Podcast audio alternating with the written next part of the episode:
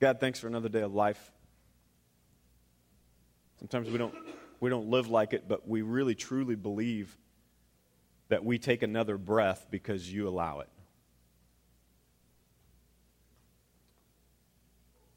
Some of us are kind of trying to decide what we believe for sure, but God, we've come to this place today because we know that the advice that we get Barnes and Noble and Oprah and the news, it only takes us so far.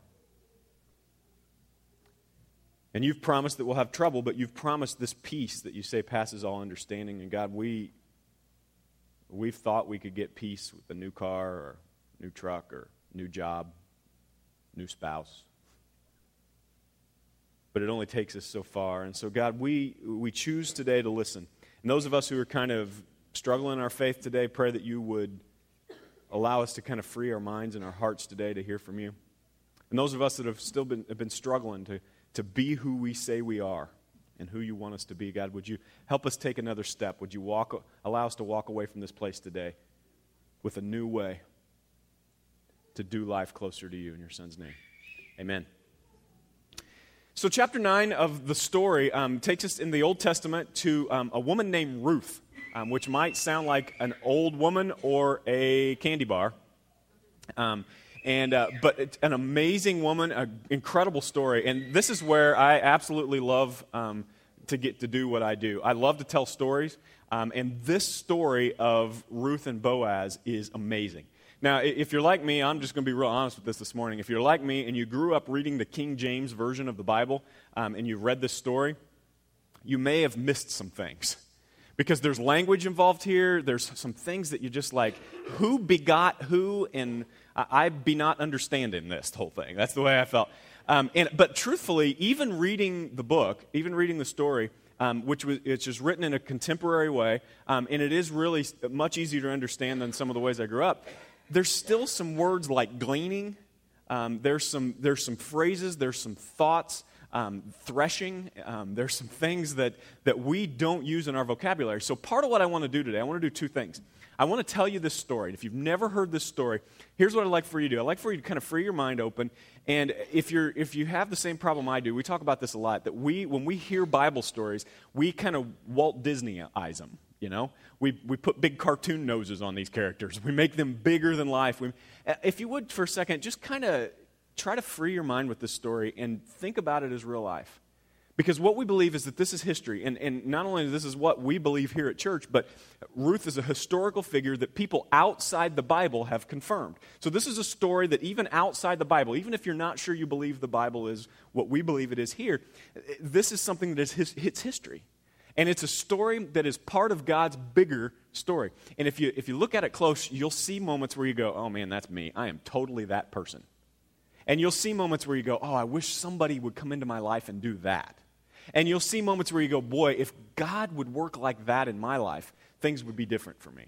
And that's the point of the Bible. The whole point of the Bible is that you can read this thing and that you won't be confused by it now, there's some things that we'll never understand in the Bible, and it kind of drives me nuts when I get online and I type in something that's hard to understand and I see six or eight different explanations for it. Whenever I do that, if you ever do this too, you get, get into the Bible, you can go and type in the word that you're wanting in Google, and it'll pop up all these things. If you get six or eight different explanations, just chalk it up as one of those things we're not going to understand until we can ask Jesus, okay?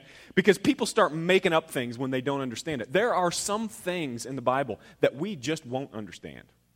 And I think part of what we're doing in the story is filtering those out. What can we understand? What do we just not get right now? Let's not make up things. And so some of you have been asking me questions, and I got some this week. It's great when I get them before I preach because I can address some of those questions. Um, but uh, I got some of those questions this week, and I had to send back to you answers. Like some of the answers were, I don't know, I'll get back to you. Some of the answers were, I don't know, I won't ever know, nobody really knows, and we'll ask God someday. And some of the answers just are straight up. So I'm going to kind of give you some of those. I'm going to be real honest when I feel like, I'm going to be real clear about this. When, I, when I'm what I consider to be pontificating. When I'm taking the story and I'm kind of being a little liberal with it, I'm saying this is probably what happened. And I'll be real clear about that. And then I'll be real clear when it says, this is what the Bible says. And you'll see scripture up on the screen so that you can see those things. And, and I want you to understand this story. So if you can, if you've got the, the kind of a sitcom attention span and you need a commercial every 30 seconds or every five minutes, you know, um, I'm really hoping today that you can kind of just draw in and, and hear this story. And as we go, I'm going to kind of break it apart for you. But the story um, of Ruth is, uh, is one that's life changing.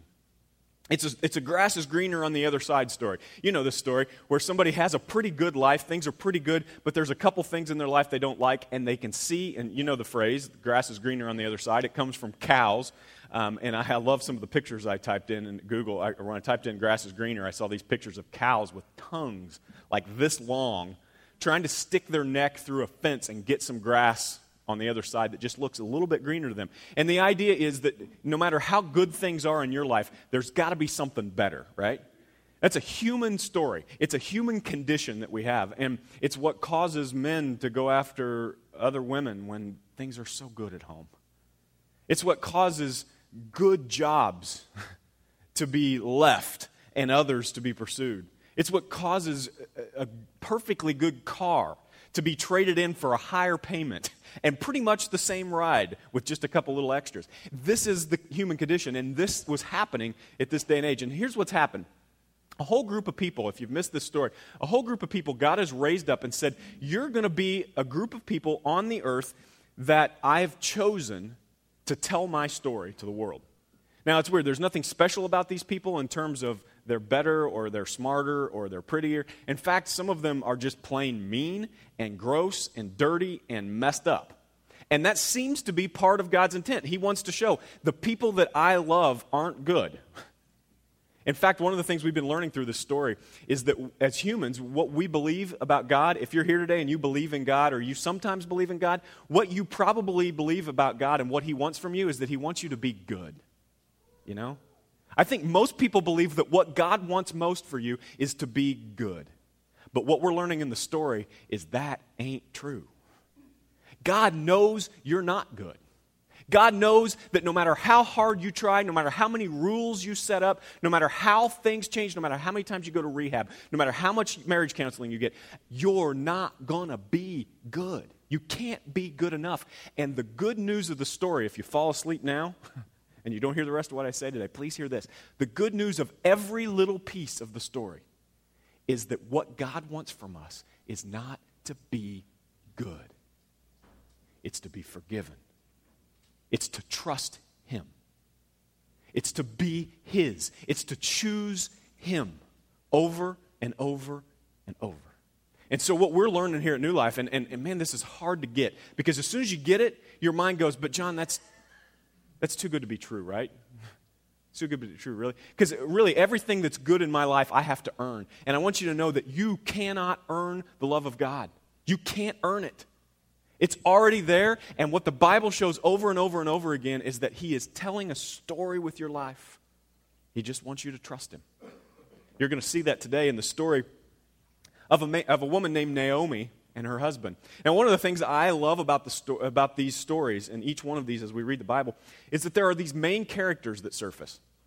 And if you watch television in the evenings, um, you see this a lot too. If you watch Castle or any of those kinds of shows, you see that there are five or six main characters.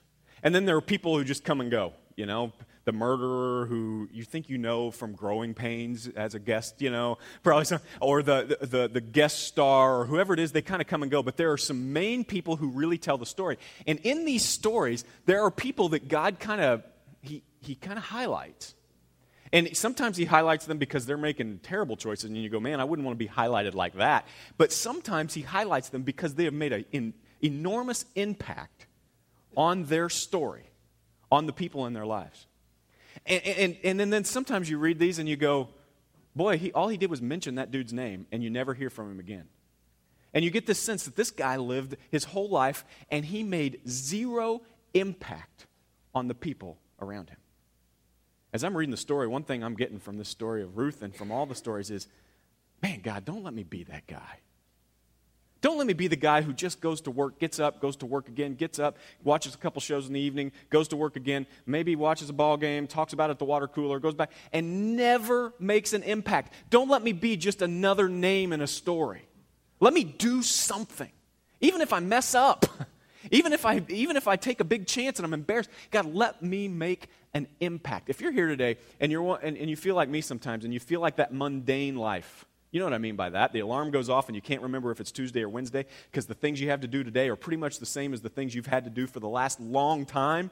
And you begin to think, why am I here? What am I doing? If you're feeling like that today, I want you to know that that little feeling is from God. Because He doesn't intend for you to be an innocent bystander in your story. He doesn't intend for you to sit on His lap and listen to your story. He intends for you to be the hero. He intends for you in your story to be the heroine, to be the star of your story. And we see it happen.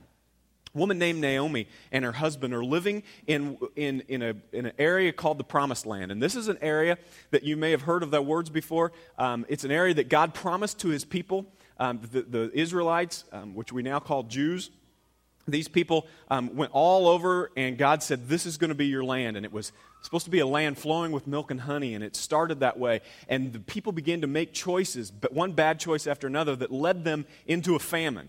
Um, it's not unlike kind of our story in America right now.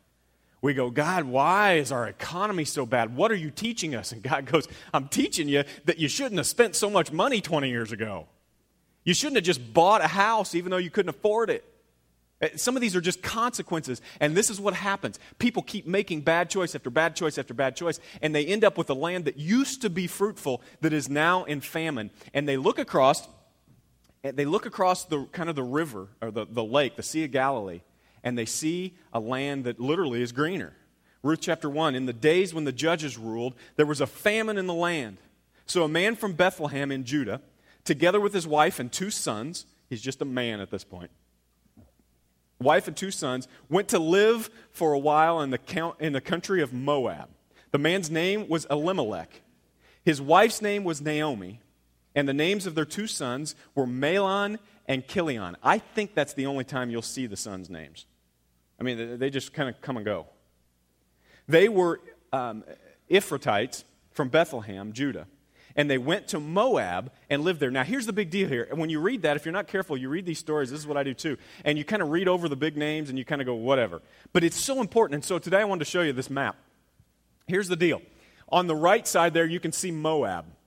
And, and, on the left side, you see Bethlehem and Israel and Jericho. Bethlehem, even if, you, if you're not necessarily a Bible person, you know the name Bethlehem. Um, Bethlehem is where Jesus was born. It's, uh, it's, a major story in the Jesus story. It will, it will be a big part um, in, in later in our story. Um, Bethlehem is where these people are from, and things get bad. And they look across the Dead Sea. And I've been to the Dead Sea. They call it the Dead Sea because nothing can really live in it. Um, the Dead Sea is a, an amazing place. You can actually, I've got pictures, and I tried to find them, and I couldn't find them for my sermon, but I've got a picture of myself laying on my back in 40 feet of water and just kind of sitting in the water because there's so much salt in the water that you float. You can't sink. You can't drown yourself. They have a big beach there and no lifeguards because you couldn't drown. You could not hold your head underwater. It's an amazing place. It's a gross, weird, scary place. It's crazy deep in places. And they would look across the Dead Sea and they could see Moab. They could see the part. Now, God hadn't given them that land. God had kind of said, This is where I want you to be. You stay here, you endure, you deal with this. And they had looked across and they said, You know what? We're going to give up what God has given us and we're going to go over there. Now, you can see my note there. Moab to Bethlehem was about um, a minimum of 40 miles. They would have had to gone about 40 miles. Now, gas mileage at that time was a little different. There was no car, you weren't going to get in and drive at 40 miles. You can be, you know, in Indianapolis.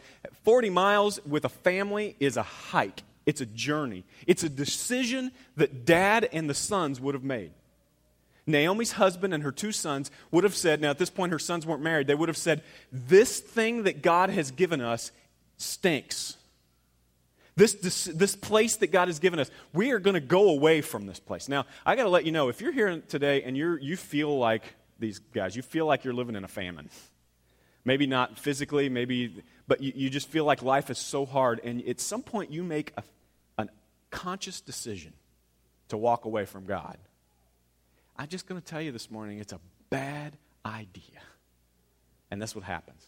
These three guys, they get their family together. They take the 40 mile hike, whatever that means, around the Dead Sea, would have had to gone probably across the Jordan River, which was a, a big undertaking as well, and into Moab, where they thought the grass was greener. But at that point, something happens, and we're not sure what happens. At that point, somehow they die. And that's the end of Naomi's husband and sons. That's all we hear is that they made a bad choice and went to another place that, where they thought the grass was greener on the other side. And this is when the story of Naomi and Ruth begins. But what happens, and I want you to hear this this morning about this story. What happens to women in a culture where the husbands are dead? They become leftovers. So the boys, the sons, Naomi's sons, went into this land in Moab. They lived there long enough to meet a couple of girls that they fell in love with who weren't Israelites. They weren't Jews, which was a big no no at that time. You didn't marry somebody outside of the faith, outside of Israel. And they married these girls from Moab. They were Moabites, um, and they were kind of outsiders. But at the same time, a woman named Naomi, was their mother in law, began to develop a relationship with these two girls. And we see a tale of two different kinds of girls. But all three of them are leftovers. You know what I mean by that? People in the story that, that if, you, if in most stories would, you would just kind of look over, you would skim over. And that's the way women were treated in that culture. One of the things that we see throughout history is every time a culture goes away from God, the two groups of people that are impacted the worst are women and children. If you look throughout the country, uh, throughout the world right now, you go put your finger on a map and you say, do they worship God, the, uh, the, the true God, or do they worship another God? If they worship another God, I te- I'm telling you, women and children are hurting in majority. God is so passionate about women and children, and there is a huge issue growing in our community now. Women and children, if we're not careful, are going to end up far from God and are going to end up broken again because we're getting far from God. What happens at this point in history is these guys get far from God and the women become leftovers. But the good news about God is there are no leftovers. And he begins to tell this story about these three women. later in the story, we'll see that God says that leftovers um, are called the least of these. Have you heard that phrase? the least of these Jesus talks about. He says, he says, you know, when you've fed somebody who seems like a leftover, when you've given something to somebody else who seems like a leftover, those are the people in the story that Jesus or God embodies. They actually somehow become them. And Jesus says, you know what? You think the first here on earth will be first in heaven, but I got to tell you, the first will be last. And everybody who's first, everybody who's rich at that time goes, Oh man, I'm going to be last. And Jesus goes, But that's not the end of the story. The last, the ones you thought were leftovers, the guy you drove by with the sign that says, We'll work for food, they'll be first in the kingdom. This is a huge part of the story, and we begin to see God already impassioning a group of people. And He puts these laws into place in Israel to make sure the leftovers those who are broken, those who seem on the fringe, are taken care of. If you're here today and you feel like a leftover, you're a single mom, you feel like a, a, just a part of a bad story that people have forgot, I want you to know that God says not only has He not forgotten you, but you're first on His heart and on His mind. God has, has put these women first. Ruth chapter 1, verse 3 says this Elimelech, Naomi's husband, died, and she was left with her two sons. They married Moabite women, one named Orpah now, if you read that wrong, it can look like Oprah. It's not Oprah. Orpah and the other name Ruth. Ruth. And you're not going to hear Orpah's name again, and I'll tell you why. You'll, re- you'll see it right here. After they had lived there about 10 years, both Mahlon and Chilion also died, and Naomi was left without her two sons and her husband. They were leftovers. Then Naomi said to her two daughters in law, Go back, each of you, to your mother's home.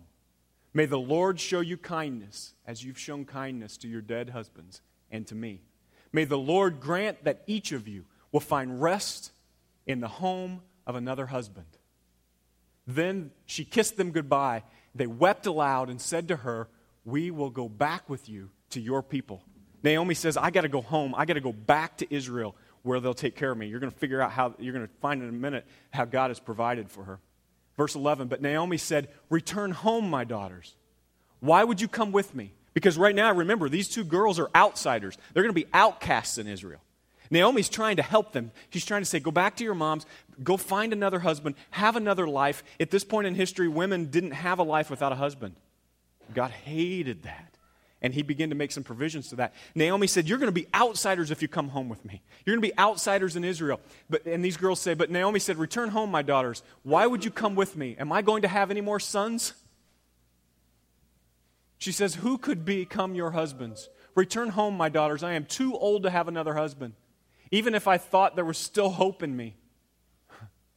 Even if I had a husband tonight and then gave birth to sons, would you wait till they grew up? Would you remain unmarried for them? No, my daughters. It's, it's more bitter for me than for you because the Lord's hand has turned against me. This woman, Naomi, is broken.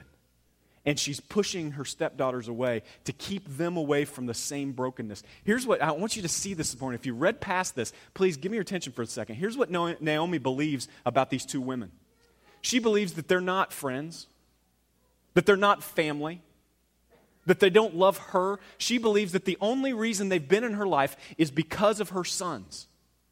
She believes she has nobody now. And I want you to look at what happens next in this story. She gets a glimpse of what we're going to call today God's rescue. And that's, that's the fun part of the story. She gets a glimpse of rescue, and here it comes from Ruth. At this point, they wept aloud again. Then Orpah kissed her mother in law goodbye, and Ruth clung to her. This is a huge moment in this story. You have two women who have lived their lives with Naomi. And Naomi says, just to see where they are, you guys don't need me anymore. I don't have I can't provide for you any more sons for you to marry. You go do your own thing. And two girls deal with it in two different ways. Look, said Naomi, your sister in law is going back to her people and her gods. Go back with her. And Ruth replied, maybe you've heard this before. If you've got a friend in your life who's going through a hard time, if you've got something going on, um, if you've got a neighbor, if you've got a family member especially who's going through a hard time, write this piece of scripture down. You don't know what to say to them, you don't know how to deal with them. This is one of the most romantic, one of the most amazing pieces of scripture in the Bible. Ruth says this to a broken hearted Naomi, a woman that she is grown to love like family, a woman that has helped her in her faith. Now, now I, I gotta let you know, at this point in history, Moabites were worshiping other gods. Now she is worshiping Naomi's God. She has followed her, and she has become family. And here's what she says. But Ruth replied, Don't urge me to leave you or to turn back from you. Well, here it is. Where you go, I will go. And where you stay, I will stay. Your people will be my people, and your God, my God. Where you die, I will die, and there I will be buried. May the Lord deal with me, be it ever so severely.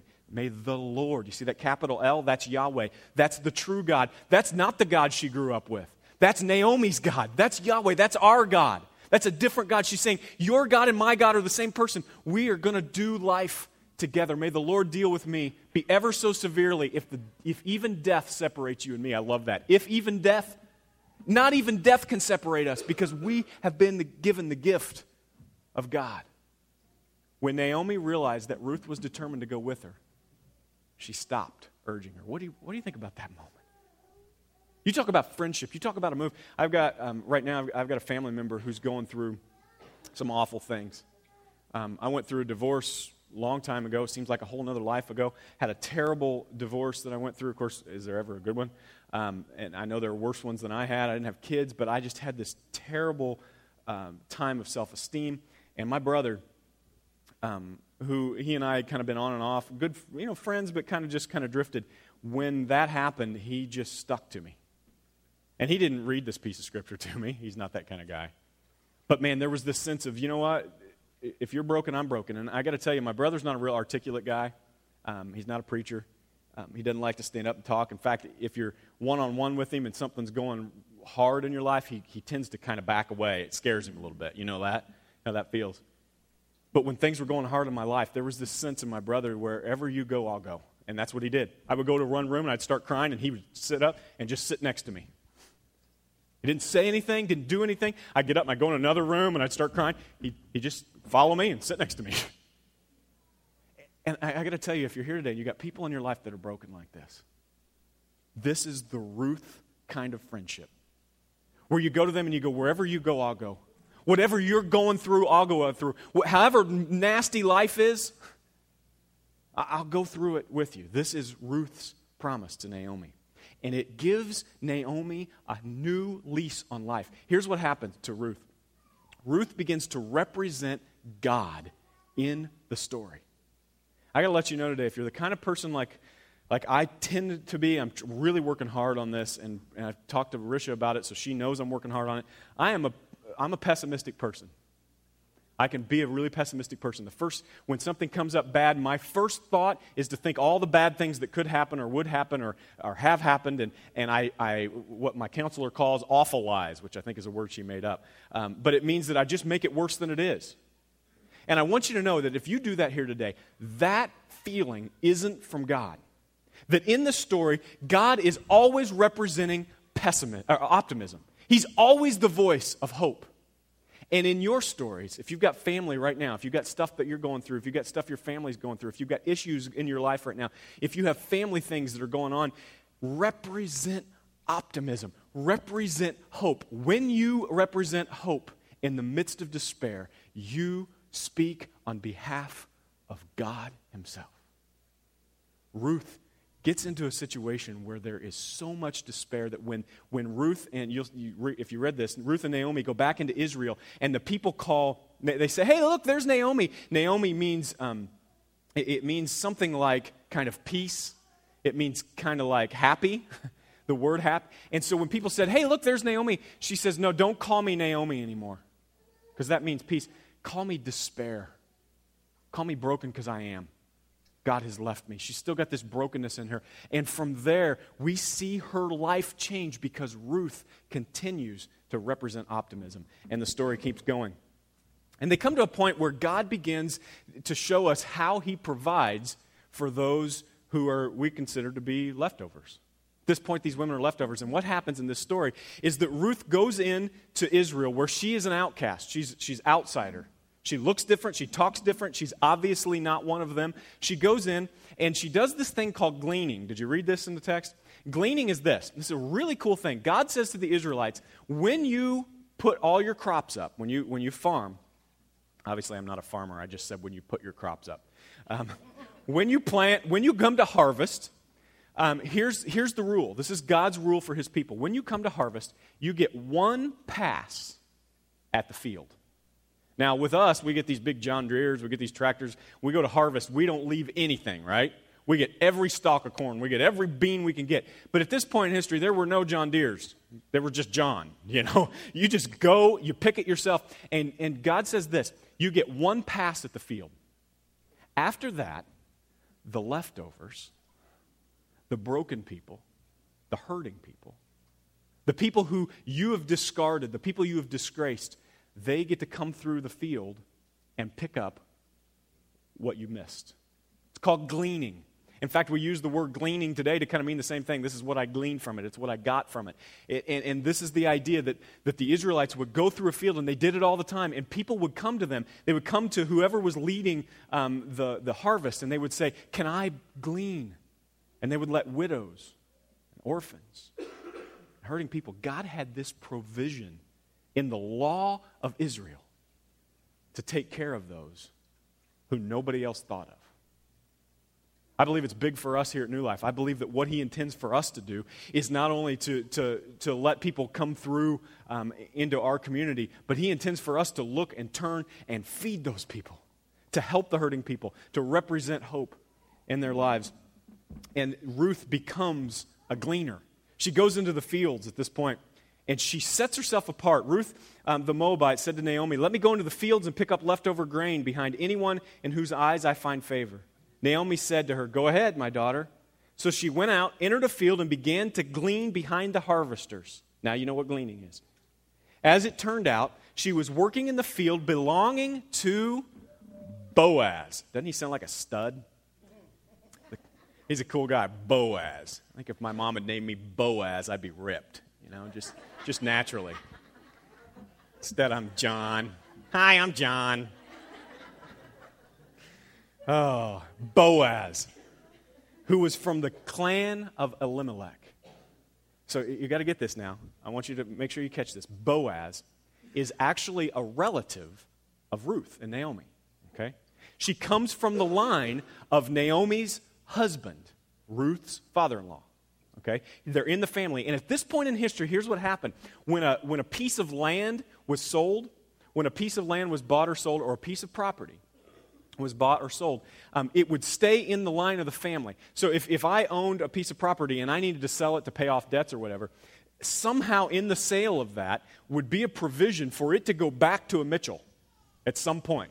And that's the way it worked. And that's the way God kept the Israelites' property in the hands of the Israelites. And at this point, um, Naomi ends up kind of realizing that, that Ruth has been working in the field of her relatives. Boaz is a rich dude, of course. He's tough. He's got a tough name. He's a cool guy. And, and he's, he's a rich dude. He's got a lot of money. He's got a lot of land. He's the boss of this harvest. This is his property. Just then, Boaz arrived from Bethlehem and greeted the harvesters. And this is how the people felt about Boaz. Not only was he a, a, a, um, a, rich guy, but he was one of those rich guys that, that people respected and loved and didn't treat people differently. And look, this is how they treated him. He, he, went, he went into the harvest to all the workers and he said, The Lord be with you. All the workers, the Lord be with you. Now, I don't know if he went to each one or he had a megaphone. He said, The Lord be with all of you, or however he did it. But there's this sense that they were glad to see him, and they said back to him, The Lord bless you. This is a man that everyone respects. And here's what Ruth is doing she's going back through and gleaning behind the harvesters. And they realize this woman is a worker. Now, they know about Ruth. I don't know if they've got a People magazine or what, but they know about Ruth at this point. They know that her husband died. They know she's not an Israelite. They know that she's an outsider, that she's kind of different than everybody else. They know about Naomi. They know the whole thing. And they realize that this woman, not only is she stuck next to her mother in law, not only is she, has she clung to her and done the right thing as a friend and as a family member, she is a hard working girl. One of the, one of the harvesters says she's only taken one short break today. She works really hard. She's done really well for herself with her reputation. And so we meet Boaz. Next slide. Boaz sets himself apart by his character, much like Ruth does. So Boaz said to Ruth, My daughter, listen to me. Now, that word daughter wouldn't have meant, you know, the, the same thing it means to us, except that there's a good chance that Boaz was much older than Ruth at this point. So he's kind of speaking down to her in that way. Listen to me. Don't go and glean in another field, and don't go away from here. Stay here with the woman who work, the women who work for me. Watch the field where the men are harvesting and follow along after the women.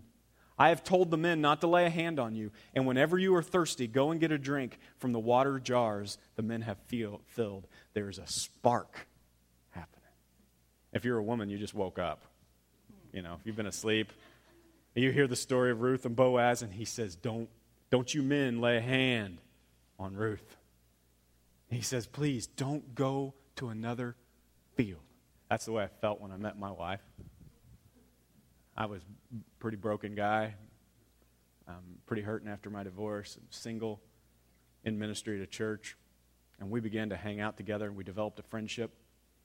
And, and it wasn't based on the same thing my first marriage was based off of. It was a different kind of thing, and it was a whole different kind of thing. And I, there became this time where somebody said, you know, we weren't really dating, and we were in that place where we didn't talk about it, you know, but we spent a lot of time with each other, and and somebody said, I remember I was sitting there and the secretary said, Hey, um, is Risha dating anybody? We need to set her up with so and so. And I fumed. and I realized, uh oh. And I wanted to say to her, I mean, it was kind of like I, Boaz, don't go to another field. Don't go somewhere else. Don't, no. And I realized it myself, and, and, and, my mom and dad would call and they'd say, Who is this Risha you keep talking? Oh, she's just a friend. We're just hanging out. We're just, and that moment I realized we ain't just hanging out. There's a spark. And I got to let you know, there's part of this story, I know I'm going long this morning, I'm almost done. There's part of this story that is so big for you if you're here and you're single.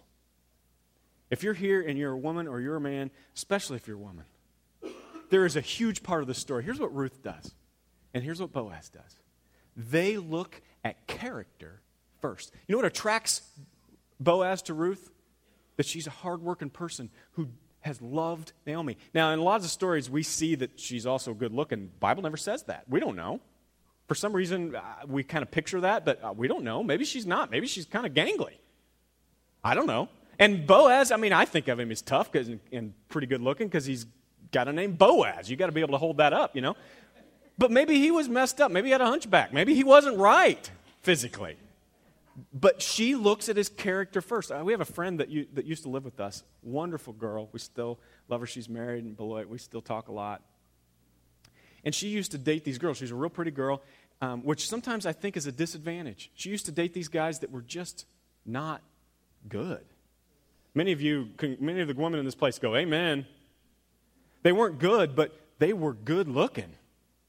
They were hot, they were whatever it is at that time, and she would bring them home, and by the first time we saw them, we'd go, Nope, no, that's not going to work. And she would end up crying in her bedroom for two days.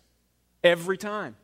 We were sitting on the, on the couch one day in the living room. Risha will remember this. And she said, There just aren't any nice guys out there. They're just nowhere. And she's doing the same stupid thing over and over again. She's going to the bar or she's going to a place and she's looking across the room and she goes, I want that one because his shirt looks nice and his hair's good and he's in good shape. And they develop this weird kind of a thing, and then she ends up hurt, and she goes back out to find another one, and she starts the same way. You know what that is? That's the definition of stupid. You do the same thing expecting different results. And I said it to her this is stupid. And I'm tired of you hurting because it hurts me. I'm hurt for you. I'm tired of you laying in your bed over the same good looking guy that you knew nothing about except for his hair and maybe something else.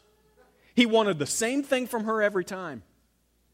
And I got to let you know today that this story is about the way God intends for two people to hook up Two people to get together, and it starts with character. When she said that, Risha said, Risha said it a lot better than I did, and it kind of hurt my feelings at the time. She said, They are out there. They just don't, the good guys just don't look, they're not the first ones. And the elephant in the room was, I got a good guy, you know? And I'll never forget, it's, I still think about it. Ashley looked over at Risha, and she looked at me. She kind of gave me that girl look up and down thing, and she goes, Oh! Yeah. Character first. And I got to let you know, she's married to a bald man. She's married to a bald man. And I am so thankful. Not because he's bald, I kind of am. He is one of, he has just got upstanding character. He's got his flaws, he's got his messed up stuff. But what he fell in love with her was her character, and what she fell in love with was his character. And God takes care of the rest. If you're here, this is part of the story of Ruth. Stop doing the same stupid thing you've been doing, expecting different results. Look, character first. Okay. So Ruth gleaned in the field until evening. She threshed the barley. We're going to go through that. She had gathered in the amounts. She carried it back to town, and her mother in law saw how much she had gathered. Ruth also brought out and gave to her what she had left over. And then something happens to Naomi. I love this. Naomi starts to grow in her optimism because Ruth has been ruthless in her love for Naomi. Next slide, check this out. Ruth or Naomi becomes a matchmaker. And I believe that feeling of matchmaking, my wife has it. Oh my goodness. She has this so much. She sees somebody who she thinks is really nice. A girl living with my mom and dad right now. She's constantly, every time we leave the house, she goes, I just love Erica. And I know what that means. Who in our life could we introduce her to? I know exactly what it means. And as a guy, I'm going, don't get involved. Because if they don't, then it doesn't work, and then we're awkward, and you know all that. But there's this thing in her; she just wants to matchmake, and that ha- that's a lot of a lot of the girls in this place are that way. Naomi becomes that. She wants, she sees a spark. That's from God. You know, that's from God.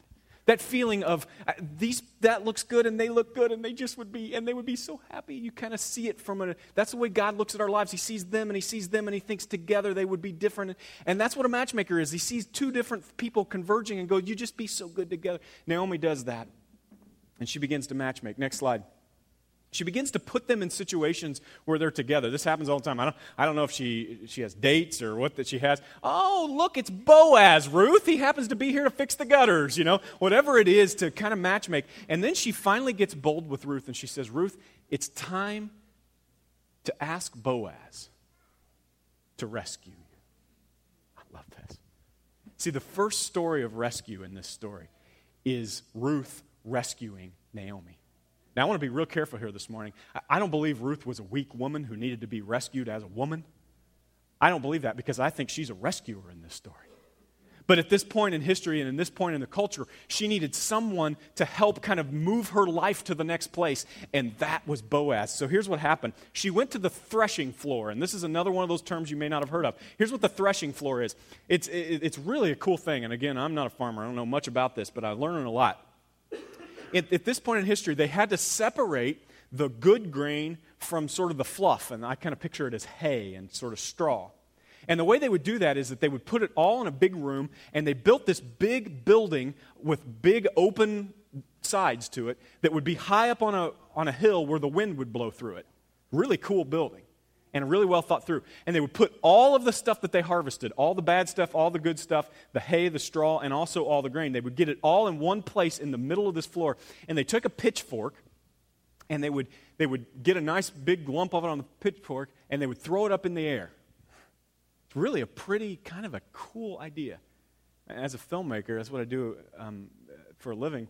I think about how this would look visually dark, harvest time, fallish men with pitchforks throwing this hay up in the air. And what would happen is the, he would throw it up in the air, and the light hay and the straw and the grass, all that stuff would kind of blow out. And it, the wind would blow it away, and all the heavier grain would fall straight down. So you'd end up with two piles. You'd end up with a big pile of hay and stuff that wasn't used, and then you'd have a big pile of the good stuff, the grain. It was really cool. And that's called threshing. So when you see that word, that's what it is. It's called threshing.